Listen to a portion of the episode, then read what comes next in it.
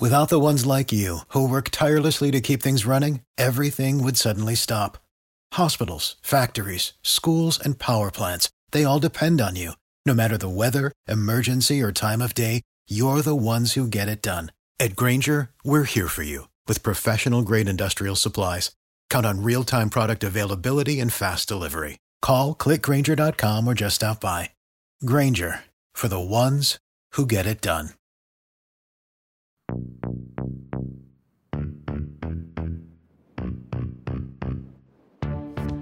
Welcome, I'm Moshe Ferber, And I am Ariel Munafo. and this is the Silver Lining Podcast, a podcast about security architecture. And today we are with a special edition of uh, Silver Lining Podcast. Uh, just me and Moshe Ferber. Good morning, Moshe. Hey, good morning. Excited to have this special episode.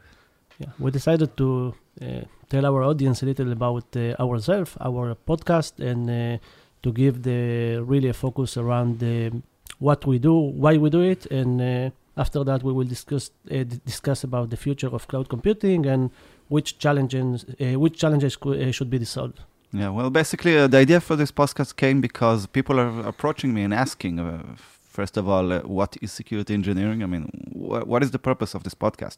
I mean, is- is my product relevant to security engineering?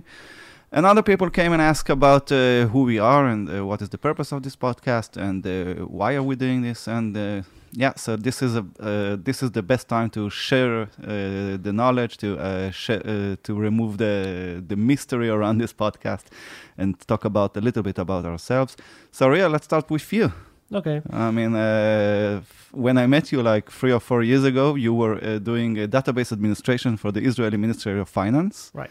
And in, uh, I think in the last four years, you developed like uh, both vertically and horizontally to do so many different things. So, te- what is your story? Yeah, so I, I am a very complicated man. This is uh, my, my also my career uh, should should show show, uh, show it. Uh, I started as a C++ developer.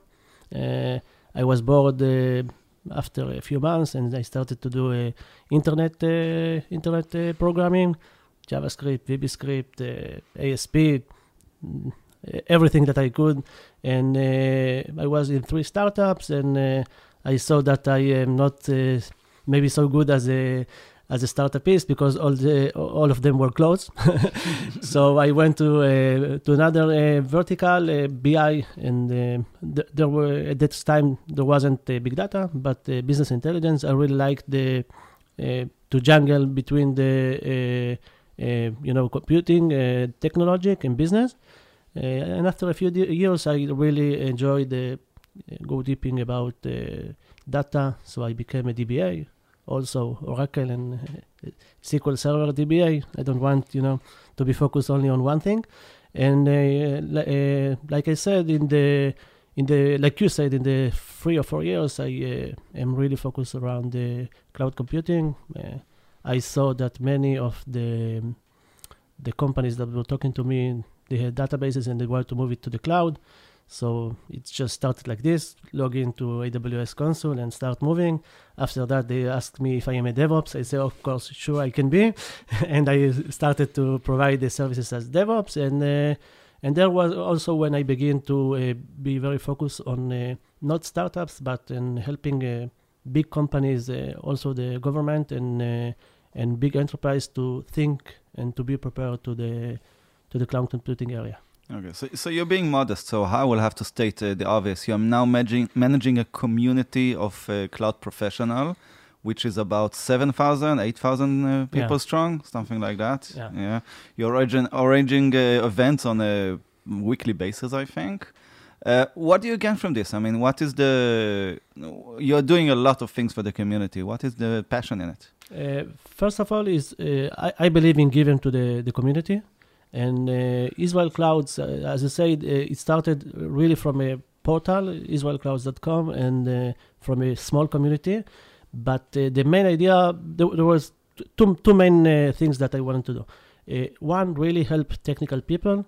Uh, do the start learning what is cloud because I was talking uh, with people IaaS, PaaS, SaaS, uh, even not serverless, and you know they, they didn't got what what it is. It takes time to, to really, I think, that understand what is cloud computing, and not just uh, technically or uh, or economics. There is a whole uh, whole thing that you need to really believe that all your IT is changing in so many aspects. So this is one thing to help uh, people ask questions and receive uh, answers, uh, technically and not. And other thing that really bothered me as a technical person is that was no really a good media in Israel to support uh, people like uh, like like me, like I was maybe, uh, really a technical person that talk uh, with the DevOps and uh, IT managers and and other peoples about really uh, t- technical things and not you know. I don't say yellow things or or just notifications. Yeah, commercial things. Yeah, yeah. So the the, the, the and those two things combined with all the I don't know the changes that were happening in the world, not only in the in the technically but in the technical side, but also you know all the newspapers changed and all the bloggers became a really uh, good person, uh, important person. So it I, I, wanted to do something good, and it became something that. Uh, I, I thought about it, but I didn't thought that it was happen uh, so big and so uh, quickly.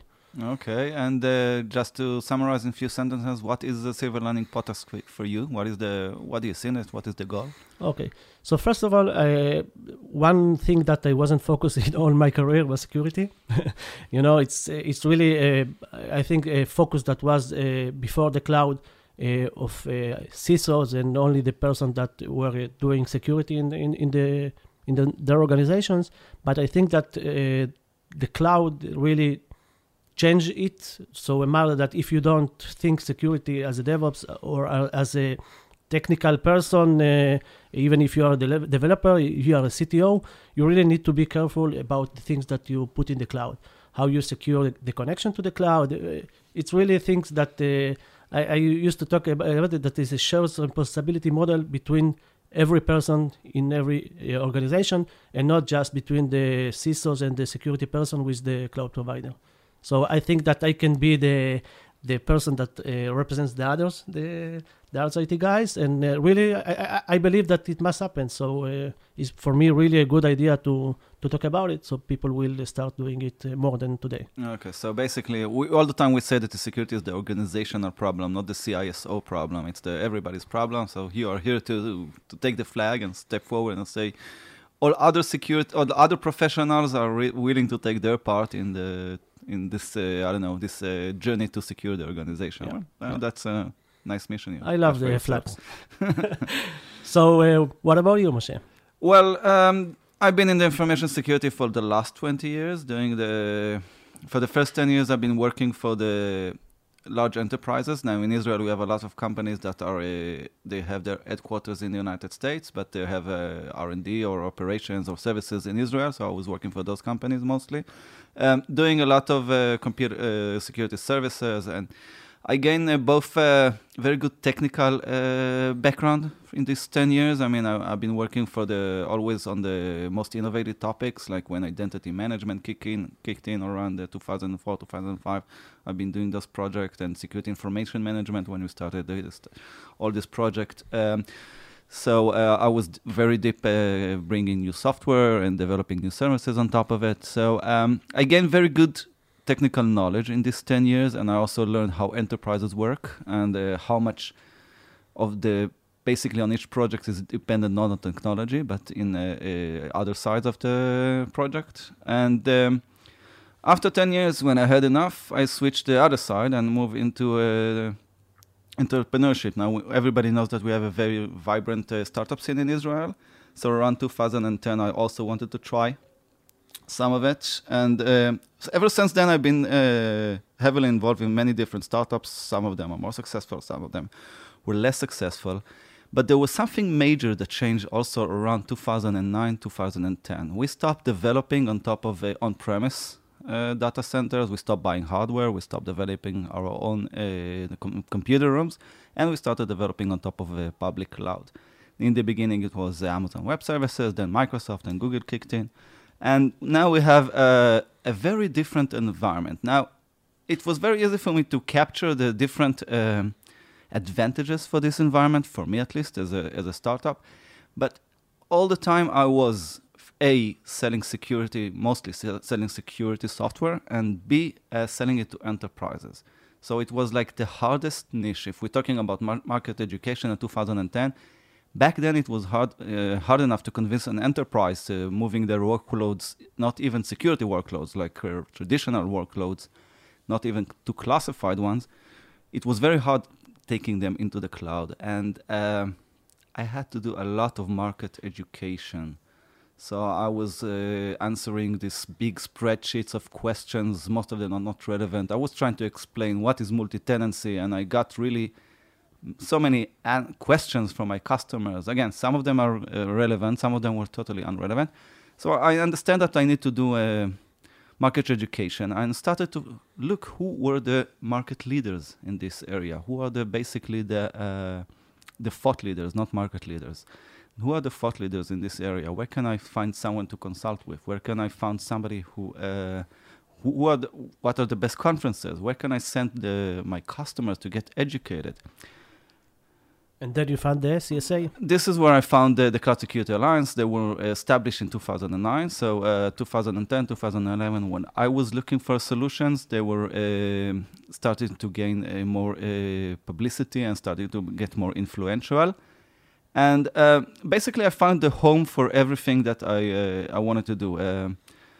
Uh, there was good uh, thought leadership. They had good reputation. I was able to show my customers, okay, this is how you do security. This is the methodology. This is the guideline. This is uh, other companies that are doing the same. So they helped me a lot in this. Um, so I also joined them uh, in order to help in this journey. I had a lot of knowledge, which I gained to myself. I had my insights. In I think in 2012, I made the first CCSK, a trainer, trainer and become a trainer. I uh, helped in building uh, different research. Um, I helped CSA and IC Square build, build a CCSP certification, which later uh, emerged. And um, slowly, this uh, this part of the community took over most of the, the things I do. And for the last three or four years, most of uh, my most of my business is traveling around uh, the world and talking to organizations about cloud security and interaction that can last one hour up to five days. I mean, it's very different uh, interaction, which gave me good visibility of how the world is adopting cloud. Also gave me a, a you know a good vis- uh, understanding of the market. Like five years ago, when I started talking about compu- cloud computing, only the strangest startups came over, and only the weirdest uh, guys uh, stepped in and I had the chance to see how later on the, the largest software companies joined in and started showing interest, and then the large enterprises came in, then the banks, and uh, uh, I really had the chance to see this market evolve and being built. And uh, it's amazing today, like uh, things I used to say five years ago, people were looking at me like I'm this strange character. Cloud could be more secured. Banks will move the workloads and today, when I wake up in this morning, the first headline I see that somebody posted in Facebook is that the Australian government is moving most of its uh, cloud loads to, uh, sorry, most of its workloads into cloud computing, public cloud computing. Yeah. And uh, yeah, and this is really interesting uh, to see this how this evolved. But if you if you see now at uh, you know after nine, ten, uh, nine or ten years, but really let's say that enterprise started to look at the cloud before three years, uh, four years? Uh, it depends on the sector. Okay. It depends also on the, on the geographic uh, location. I mean, uh, enterprise in the United States uh, were starting looking six or seven years ago yeah. at, uh, at cloud computing. they have much more adoption. Europe a little bit later, Israel following them. Asia still have big holes where they're not still adopting cloud. Depend on the country. So yes, there's still a lot to be done. We still haven't matured cloud services yet. Yeah. Uh, this is the second part of our podcast when we talk about the things that we haven't solved in uh, cloud security and the need for innovation to solve them. Uh, but uh, if we focus on uh, who we are now, so uh, basically what I do is educate the, everybody, and this is also why I went on this joint endeavor with you and built the Silver Lining podcast in order to educate and the reason we do it in English is to reach more people and uh, other people. Okay, and if we talk about the focus of our podcast, uh, is security engineer. Uh, yeah, well, basically, um, I've been. I, I went into this uh, world of podcast uh, like uh, I started looking at it for like three years ago, uh, mostly looking at non-professional podcasts for my leisure time, and then looking more at uh, professional podcasts. Most of the security-oriented podcasts, uh, which are good, yeah, uh, but they're mo- mostly dealing on the threats and the attacks, like mo- mostly dealing on different hacks and uh, what happened then, what is the history, which is it's I, I, uh, basically I'm uh, comparing it to popular science. It's it's interesting. It's nice. Uh, you learn a lot about attackers, how they think, and it's interesting stories behind them. You can share with your friends. But if you're looking at those podcasts and you're thinking, okay, how can I build better services with uh, with this knowledge? It's not there. They're mostly again popular science and when I'm looking at a new startup today, or even a large mature organization that is building services, there is so much knowledge gap that you need to uh, to cover. And this is basically the knowledge gap that we need to cover. And mostly, uh, I'm focusing on how to build products. So I'm aiming at cu- customers that are developing uh, products. Uh, you, you, I guess in this podcast we will we will focus less. I don't want to say we will not focus at all because we might have a chance. We focus less about the traditional security, like protecting your endpoints, protecting your mobile devices. We're looking at the way that you build new services. So our target will be developers, builders, guys that are building t- uh, products, and how do they do proper engineering on top of them? Uh, how do they engineer their services? So we mostly talk to builders. Uh, we mostly talk to uh, to engineers, and we set up how uh, those guys should build the uh, the software and I would say hardware, but we touch hardware in a very specific basis, how they build the software better based on emerging technology. This is where cloud came in. I, I, think that in the next couple of years we will not talk cloud. We will not talk. We will not talk about cloud because cloud will be basically the the common uh, uh, the common thing to build on. We will talk more about software as a service companies that need to uh, do multi-tenancy and build on emerging technology and develop very fast. So this is their challenges, and this is what we're going to focus about. Okay, so we talk about a little about us, a little about the podcast, and uh, now uh, I want to start talking about the future and of cloud computing and mm. which challenges uh, should be solved. Uh, yeah, uh, what we did here is basically um, in, uh,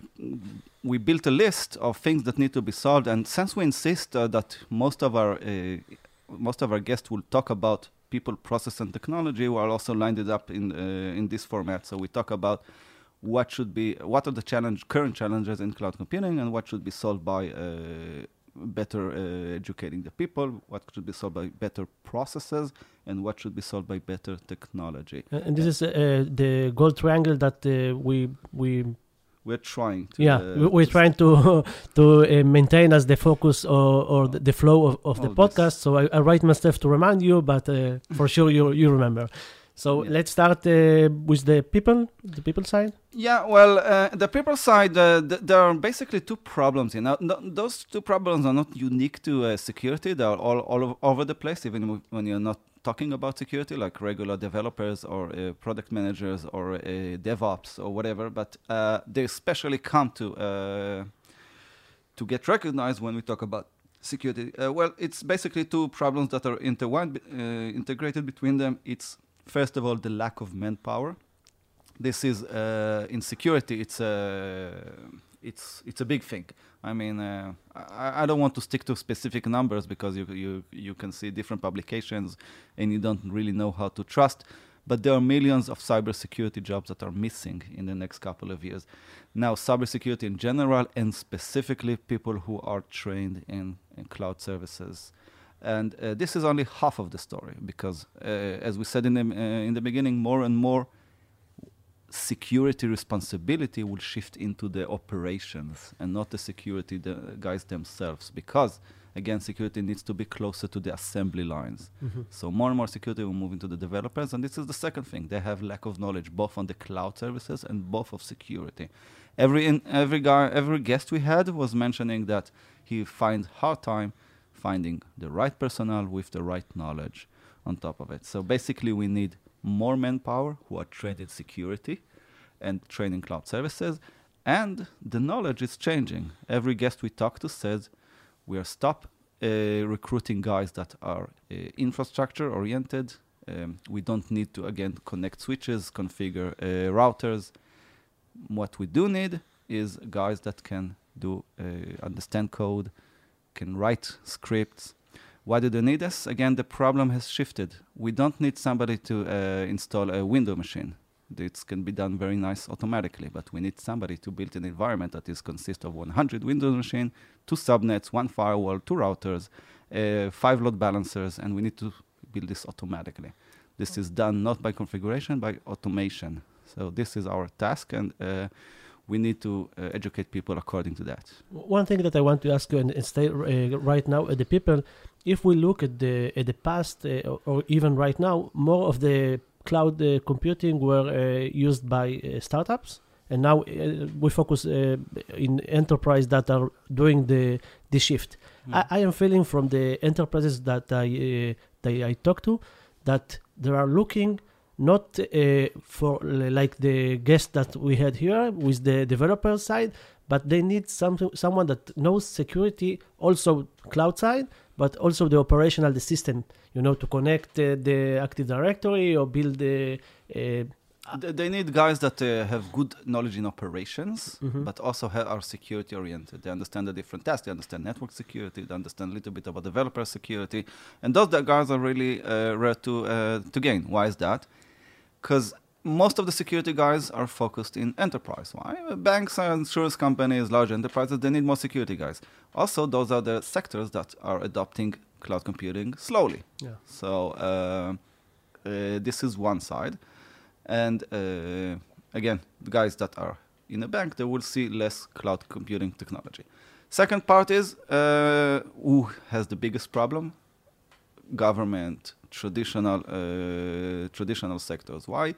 Because if you have a cloud professional guy, he will most probably go to uh, the secure, the software uh, sector. Why? Mhm. Because they pay more. At Yeah. least uh, in Israel, this is the position. Also, for many places in Asia, also in many, in Europe, you might find a, a position in a bank that might cost might, might pay you more than a software company. But again, it's also very hard to get a position in a bank. So those sectors are fighting for their lives. By the way, this is one thing that uh, basically uh, denying or uh, holding uh, cloud adoption of government. They don't have the right mind power Yeah. because even the youngest, uh, the largest uh, software companies having trouble finding the right professionals. Yeah, I can say it about myself. Building the team in the Minister of Finance, they took me every person that I had.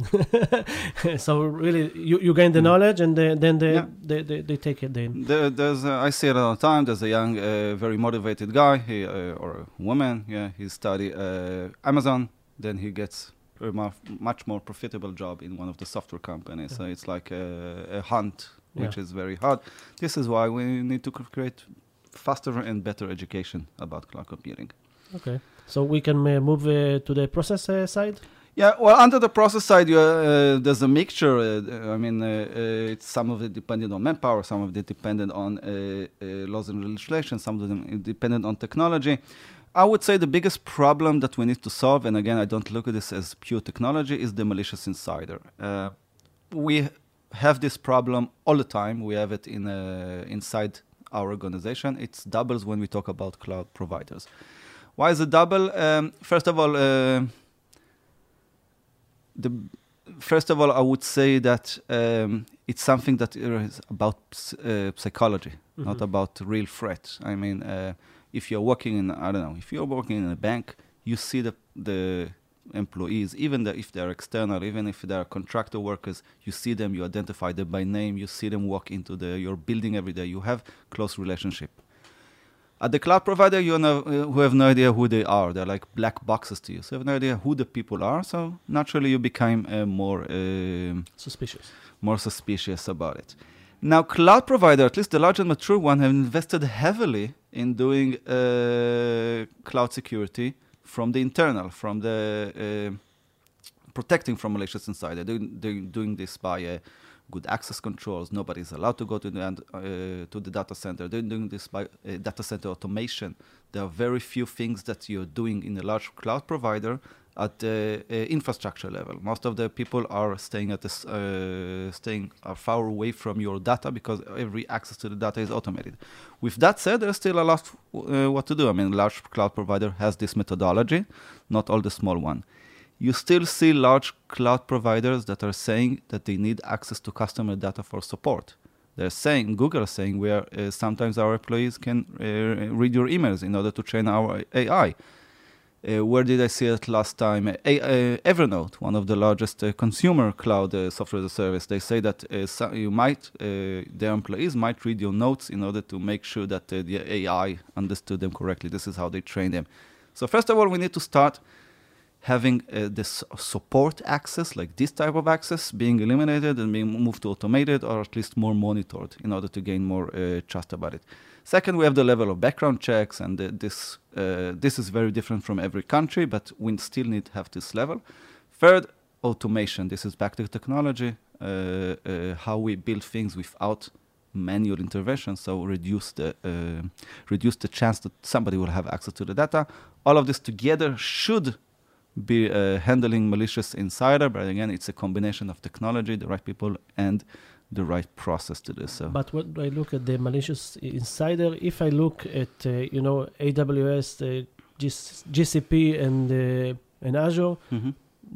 you, you you are talking about that uh, you know Evernote or, or SaaS companies can or may look at your data it is true also to AWS and uh, Azure? Uh, basically, uh, the, the problem of support accessing your data is more a problem in software as a service because, okay. again, you have less controls. In infrastructure as a service, platform as a service, you're expected to have your own access to data. You need, it's less about the, uh, the provider access to the data. So when I talk about support access to the data, it's more about software as a service.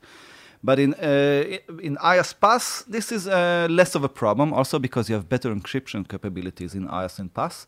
But in IaaS and PaaS, the problem is uh, there's more to be gained. Mm-hmm. Like Amazon, Google, Microsoft now has data centers that are like the Fort Knox of the world. Like yeah. they hold so much of the human uh, knowledge in it. So there are more people with interest, and they're able to pay more in order to gain access to these data centers. So uh, even though it's a less of a problem because of automation and better encryption, it's more of a problem because there are targets. Okay. And uh, right now, uh, yesterday, uh, two days ago, there was a headline saying that America broke into Russia Google, uh, Yandex, in order to gain access to specific accounts this probably happened also the other way around, uh, yeah. most definitely. and now, if I'm sec- if I'm intelligence officer somewhere, usually in the past I needed to go. I wanted to recruit a general, like very high ranking at the army, to get access to the mm, data. Yeah. Today I don't need a general. Today I need the lowest ranking employee inside Facebook or Google or Amazon, the one that has access to the basements of Amazon where uh, you can have access to the data. So uh, again, those companies become a target for espionage, and they need to move differently. By the way, we're talking about espionage in a couple of government access to data in a couple of the, uh, minutes. So uh, let's leave this uh, to that. But yeah, so the problem of malicious insider is all over the place. Okay. Okay. Both SaaS and both IaaS PaaS, again, because they are such a nice target. With different challenges, but yes, they are yeah. both. So uh, the other problems we have, and I need to write a blog post about it, is the fact that we're using the shared responsibility model. This is the, our process for risk management is highly dependent on the shared responsibility model, which is nice, and it brought us until this far, and this is the best we have. But to be honest, it's not working anymore. The lines between IaaS, PaaS, and SaaS, which is basically the base of uh, the shared responsibility model, they're fading. Most of the IaaS provider are also PaaS provider in uh, Salesforce, you move between your uh, PaaS and SaaS, like you seamlessly. So this is why cloud provider gets a questions. Please list all your services that are IaaS. And they say, but most of our services are mixed. They're IaaS and PaaS. You cannot push this regulation. Why this? Uh, why this happens? Because auditor get the shared responsibility model. They, they treat it as like uh, okay so the they, they, treat it as like the, okay this is the bible. Yeah. uh, they don't have a place to this is how, this is how we understand things. So if you have an IaaS service this is my responsibility. Now go and understand that it's all mixed and it's, you have to uh, think about this differently. And uh, there is no real border and your programmer could be uh, sorry in one minute you could be uh, the handling SaaS, and in the click of a button here, will, the data is moving into IaaS. And when you take Office 365 today, it's a software as a service, right? It's the mother of all uh, software as a service. But part of Office 365 is Azure Active Directory, and Azure is part of Microsoft Platform as a Service. So how can you build your uh, when an auditor tries to build his control list, control checklist according to the shared responsibility model, he will not get, get nowhere. Mhm. I was helping many governments and different organizations build a cloud policy, and I always the first uh, immediate response is let's take this shared responsibility model and decide what is everybody's responsibilities. It will not work. You cannot build a formal guidelines based on the IaaS, PaaS, and SaaS again because the borders are not clear enough. Okay. So we need to uh, come up with a different uh, model, and I have this model in my head, and then I will publish it in I think in the next couple And- of weeks. And we, we didn't use servers, serverless yet. We did say only IaaS, and SaaS. Yeah, uh, well, uh, again, try to stay one level above. Yeah, Yeah. but I, th- uh, I'll give it in a highlight. We need to change the model into if you're building software or if you're consuming software. Okay, so this would be uh, the Okay. difference, and it's some, some kind of a prism where you stand. Because also today, in most of the software as a service, it's not pure software as a service. You're able to develop on your own, like Salesforce. So some kind of a prism, but again, uh, follow the blog post when I get it. Okay. Third thing that is uh, is a challenge, and again, it's not about technology. It's well, basically it's all the privacy laws and the different um, and the different jurisdictions that we have, which is making everything so complicated. Okay. So this is uh, like the side of the government uh, and the regulations. Uh, Well, first of all, we have privacy law, which is a good thing. In, in people need to be protected from privacy, but privacy laws today have made the world. It's dividing the world into islands. Like you have uh, information in Europe, you cannot take it out unless it gets a proper protection. So you started, uh, you started uh, building, you started uh, moving around contracts and stuff like this instead of focusing on the technology. I call it innovation barriers because if I need to uh, build three different data centers for one applications in order to give uh, in order to give services to United States, I need to build in the United States. Europe, I need to build it in Europe. To, if I want to provide services to Australia and New Zealand, I need to bu- build it in Australia. So this is really problematic. Now we build the internet as a as an amazing uh, highway. um, let's call it that people can share information, and now we're building roadblocks Mhm. on this uh, highway in order to uh, make sure that uh, privacy, in order basically to keep the information inside. Like information is knowledge, so it's like uh, it's like building barrier. It's like building uh, ta- like building tax walls Mhm. over uh, import of goods. It's very similar. Now, I'm not saying that you don't need privacy laws, but what we have today is a big mess. If I'm storing my data in Ireland in uh, uh, Microsoft uh, in Microsoft possession. The amount of laws and regulation that my data is in, uh, and the nature of them is uh, the amount of them is very big. So I need to start analyzing. Okay, because it's in Europe, it's under GDPR, and because it's Microsoft, it's under the uh, Patriot Act. So I have to build a big list. We need some kind of frameworks where laws would be integrated each other. We need some global solution for those privacy laws instead of each country building their own islands and then starting put barriers between uh, data moving between different places. So we need to somehow harmonize this. I have no idea how different treaties, different I don't know world agreement on the, um, the moving of data, but this needs to be solved because it basically blocks innovation and it and again it's it's against everything that the internet is coming to uh, to present. One, we need to preserve privacy, while we need to make sure that real world borders will not interfere with uh, the logic, with the nice thing that the internet has, which is basically no borders. Okay, so this is an inter- an interesting uh, point, and maybe you should also uh, make a, a, a blog about that. So, uh, I don't have a solution. I don't like to have bo- uh, blogs about only the problem. Yeah. Like, for instance, for the share uh, information model, I have a different model to offer. yeah. The share the responsibility model. Over here, I have no idea what the But solution I, be. I, I don't think that maybe you know the people that make laws in different countries they think li- like you do. So they need to believe that is really a problem that uh, you know, like like you said, the internet should be make all the world a small village, and now we put barriers and uh, and uh, stop uh, innovation. This is really one thing that. uh, Let's work on this blog post together. yeah. okay. Okay, in the five minutes we have, let's move into uh, Technology. technology. Yeah. And, and this is basically a call for innovation. This is uh, I, I'm I've been doing this. I've been doing this lecture for I think the last five years, and it's very nice to see how it evolved. Like uh, five years ago, I was warning everybody about GDPR is coming, and now, uh, and now It uh, came. it came a year ago, and I'm able to remove this slide. but there are some things that haven't changed since I began talking about cloud computing, but that's okay. I mean, OWASP top 10 vulnerabilities exist for 20 years. They haven't changed, and they're still the same vulnerabilities. Uh, different changes, yeah. Sorry, minor changes, but the basics are the same. So I guess these problems will be here to with us for a while. Um, let, us talk about them. Uh, so again, uh, it's it's a mixture. It's always a mixture of technology, uh, process, and people. But uh, those things are can better be solved in uh, some kind of a mixture. But uh, I put it them under technology. The first thing is multi-tenancy.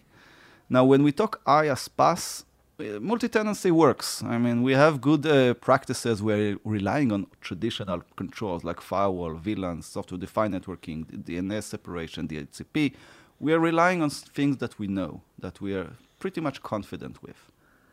But when you move up the stack, when you move into the application level, suddenly the walls between the different tenants are not high enough, and uh, basically in the end they're built on tagging the database, saying this is bank of, uh, this is bank A versus the data of bank B has a different tags. Now, when you rely on tags, um, basically your entire security is based on how your application is built, how the walls are built inside the application, how your access controls are inside the application. This is where mistakes can happen. If I think uh, as a, a DBA, if I make the word uh, X uh, equals A or B, I can really make a, a, a, a huge uh, uh, problem because people can maybe reach data of other people. This exactly. is what. Okay. Exactly. This is exactly what happens by different. Uh, by different uh, ways mm-hmm. of doing it. Sometimes it's uh, SQL injection, sometimes it's cross-site scripting, CSRF, different uh, ways of attacking. Sometimes it's just a bucket on uh, open bucket. But yeah, data is leaking, and it's most between tenants, and mostly it happens at higher level. Mm-hmm. Um, uh, maybe I'll uh, in the podcast maybe I'll add some example for that. But it happens to all the big ones. It happened to Dropbox, and it happened to Microsoft. People were able to log into their account without password, see other people uh, uh, information. Many pen testers who are doing pen testing on cloud application. Again, not the mature ones, not the large provider, but the smaller provider are able to do some kind of cross-site scripting between different tenants. So um, this is a challenge, and we need to solve this. How do we need to solve that? Better access controls, better encryption. Like, uh, for instance, if we can have a goal of blocking, uh, sorry, creating multi-tenancy where each user has its own encryption keys. Each tenant has its own encryption keys, and its data is encrypted with that, it will be a major progress. We are still far away from something like that. Mm-hmm. Okay, so we talk about um, uh, multi-tenancy and uh, what other uh, problems uh, we had. Well, um, basically, um, let's talk about uh, another challenge, which is again, I'm kind of mixing couple of challenges together. I think because maybe the, uh, we're solving this, this sol- maybe the solution would have to mix a couple of them. Well, we have a problem of uh, secret storing. Now, what is first? Let's define what is secret. Secret is basically uh, every secret, every uh, confidential information that your application needs in order to communicate uh, with other components, which basically include encryption keys, API keys, connection string to database, um, certificates, uh, SSH keys. All of those are considered to be application uh, secrets. Now, this is not new. I mean, we had application secrets before, way before that, and we had different methodologies to cope with this. But what has changed? Basically, what has changed is we're using lots more of those uh, of those secrets. Why is that? First of all, we develop on top of a, cl- a cloud platform, so we need API keys to communicate with that. We uh, switch into more uh, hardware. Sorry, uh, something you have authentication, like AP, like SSH keys. We switch to from something you know authentication. We have more API keys because we are communicating with the cloud infrastructure. So we have uh, more API keys because we develop into microservices. So each service needs to develop to talk with other services. How do they do that? OAuth keys, API keys, different authentication schemes. So we have much more uh, credentials that we need to store. And this problem became uh, increasingly uh, problematic. We have more, so much uh, lack of knowledge over there. So people are storing their API keys in different locations, in bad locations, like uh, storing them inside a configuration file. And the Mhm. configuration file wrap up with the code, and this code goes to GitHub. And uh, statistics says that 36 hours after the API keys is being uh, accidentally uploaded to uh, GitHub, somebody will use it. Mhm. Not for the and not to improve your environment Yeah. they will not log in and uh, give you some tips. So um, we have this problem. It's a big problem. Um, I think that I, I recently heard a lecture from Amazon Security, and they said that eight out of ten security incidents involve in somebody uh, misplacing their uh, API keys. Mhm. Now, API keys is just like your password; they're the keys to your kingdom. So we need to develop better methodology how to store them, not store them on disk, not to store them, uh, store them only in memory, have them approachable by uh, the uh, DevOps process. And again, this automation thing is making things more complicated because if it was manual work, you could simply uh, you will find a solution how to transfer. But when you need things to do to be automated, you need keys to uh, to put it in your scripts, and this problem really becomes big. So we need better solutions. Now we have different solutions, HashiCorp Vault and uh, uh, privileged identity management and stuff like this. They're still not solving all the scenarios, Mhm. and they're still not. Uh, I don't know how would I say. Uh, built efficiently for uh, as a cloud services. Okay. Uh, we still need to maintain the keys and the different software or hardware-based security, and uh, this is uh, the challenge. Now I'm adding to this uh, some other aspect of this challenge for the sake of time and the efficiency. We need better encryption. So today we are basically encrypting the container. We, ne- we are encrypting the disk. We're encrypting the volume. Right? We can encrypt. We can very easily encrypt the disk, or we can very easily encrypt the database that we're having. Uh, we have the challenge of where to keep the keys. This is connecting me to the previous uh, paragraph. But we also have a challenge of uh, building better encryption engine. What do I mean by that? When you encrypt the database, when you encrypt the disk, when you encrypt the hardware, you encrypt the uh, basically the application infrastructure. Every every uh, the encryption is only relevant to the level that you encrypt in. So if you're encrypting the database, but somebody is coming from the application and doing SQL injection, he will receive unencrypted data. Mhm. So we need better application uh, encryption, better encryption engine. And basically, what we really need, and this is also uh, solve other challenges, we need better homomorphic encryption. And this is like the holy grail of encryption. Homomorphic encryption is basically doing processing over encrypted data. So I can give my provider the, my customer data. He can give me insights, but he doesn't have the key to the encryption. Now, uh, this is totally theoretical. There are mathematics in uh, Yale that are uh, working on it, and uh, we, when we see companies that are doing homomorphic encryption, they're doing it on a very specific thing, like our encryption keys, and it's still not perfect. And this is like the, this is where we need to go to. Okay. Our traffic, uh, sorry, our data should be encrypted, not only in traffic. This is pretty much able to do that, uh, encrypt all the data in traffic. We need to keep it uh, data at rest also encrypted, and it's also very important because of government access to data. Now, hackers don't really care where you store the keys. They will not go where the encryption is uh, live. They will go where the encryption is, uh, where the data is not encrypted, like the, developer workstation or the DBA uh, workstation or export or something like that. Government cares where you hold the keys, and government access to data again is highly dependent that cloud provider will have your keys. So this is another problem that we again need to share, either by different laws that will tell us this is the terms that the government can access to data, or by technology. Mhm. And again, it's a very big topic, so Yeah. uh, let's not uh, go into more. We have a couple of smaller topics that needs to uh, be solved. Um, co- I, really like the we talk uh, on the last week on the Cyber Week about the continuous mo- uh, monitoring. yeah, I, I really al- also uh, li- like the you know the, the thinking about it and uh, Well, can you let's define continuous monitoring for a second. So, um, up, up until now, when we're doing certification or adhering to different standards, it's a point in time. So, when you're doing like ISO certification, for instance, the certification is done once a year and it's valid for the day that it's being done, uh, either certification or attestation. Let's not go into details. Today, when somebody is auditing you, it's relevant to a place in time. So, at this specific date, I was secured that was good enough when IT was traditional. It was changing slowly, but today, uh, uh, last week in Cyber Week, somebody says that they are doing a production change every few minutes. yeah One of the Yeah, uh, weeks, yeah. yeah. So again, this uh, environments are in one year. I can change the environment completely. yeah So periodic audits is not the answer. And we see more and more standards and regulation and best practices moving into continuous audit. And again, this is a problem that needs to be solved. How do I gain, uh, get the right information from my provider about my security posture, my logs, my uh, uh, my vulnerability status, and I get it continuously, also for my data and also for his infrastructure. So how do I do the ISO 27 audit on regular basis, not periodic, ongoing, maintaining? We're still from technology point of view, we're still far away from that. Mm-hmm. We need a cloud provider to develop their APIs for that. We need a good monitoring uh, service to do that. We need a standard in order to do that. We need to decide what we need to monitor, what is the most, uh, what are the most important stuff. So again, this is a, a, challenge, and I think this is in the next couple of years we see more and more laws and regulation pushing us to uh, uh, to do continuous monitoring, and we'll see more and more solution around this. And this again, innovation that needs to be solved. Okay.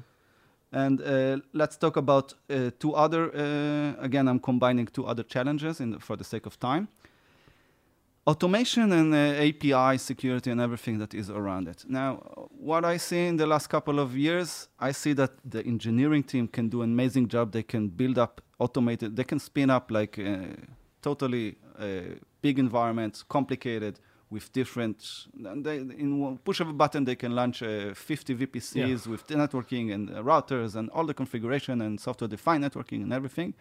And then comes the security officer says, okay, now I need to do some uh, uh, manual work. I need to call my integrator to do the hardening. I need to install this uh, uh agent for the software patching. And now uh, in, you get five minutes, you build up the environment, and then it takes you three days to secure it.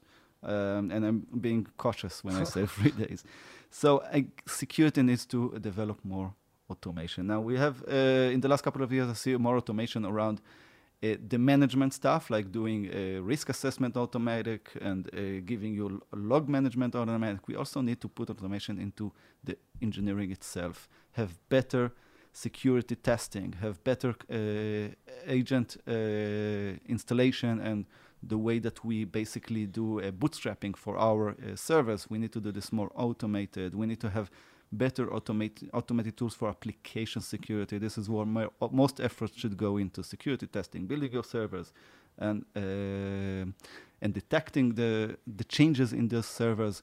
We need to have more automated. There is no reason today that servers will have SSH or RDP access to them. I'm not talking about management servers. I'm, I'm talking the the online workers yeah. work. You have 10 web servers.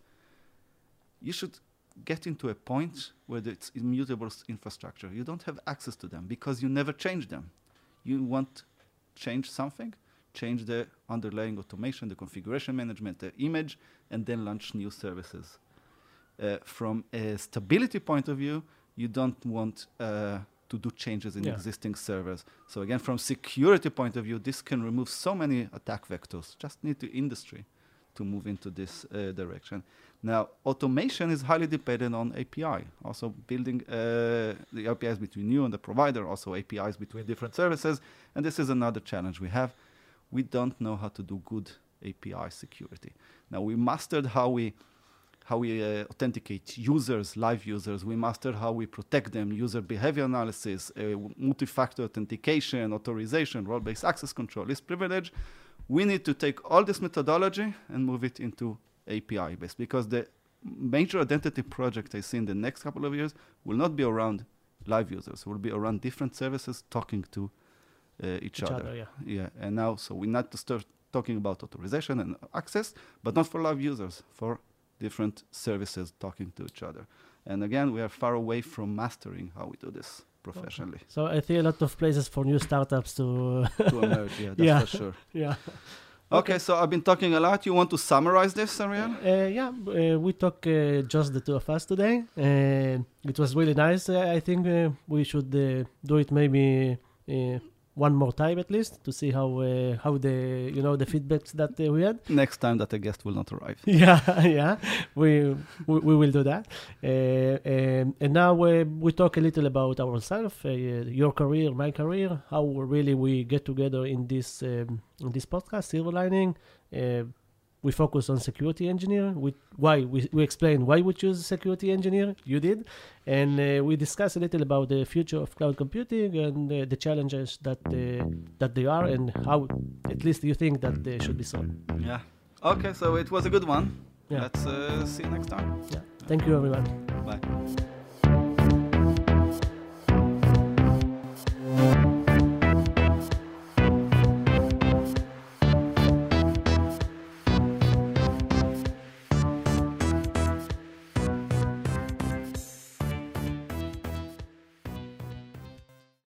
Without the ones like you, who work tirelessly to keep things running, everything would suddenly stop.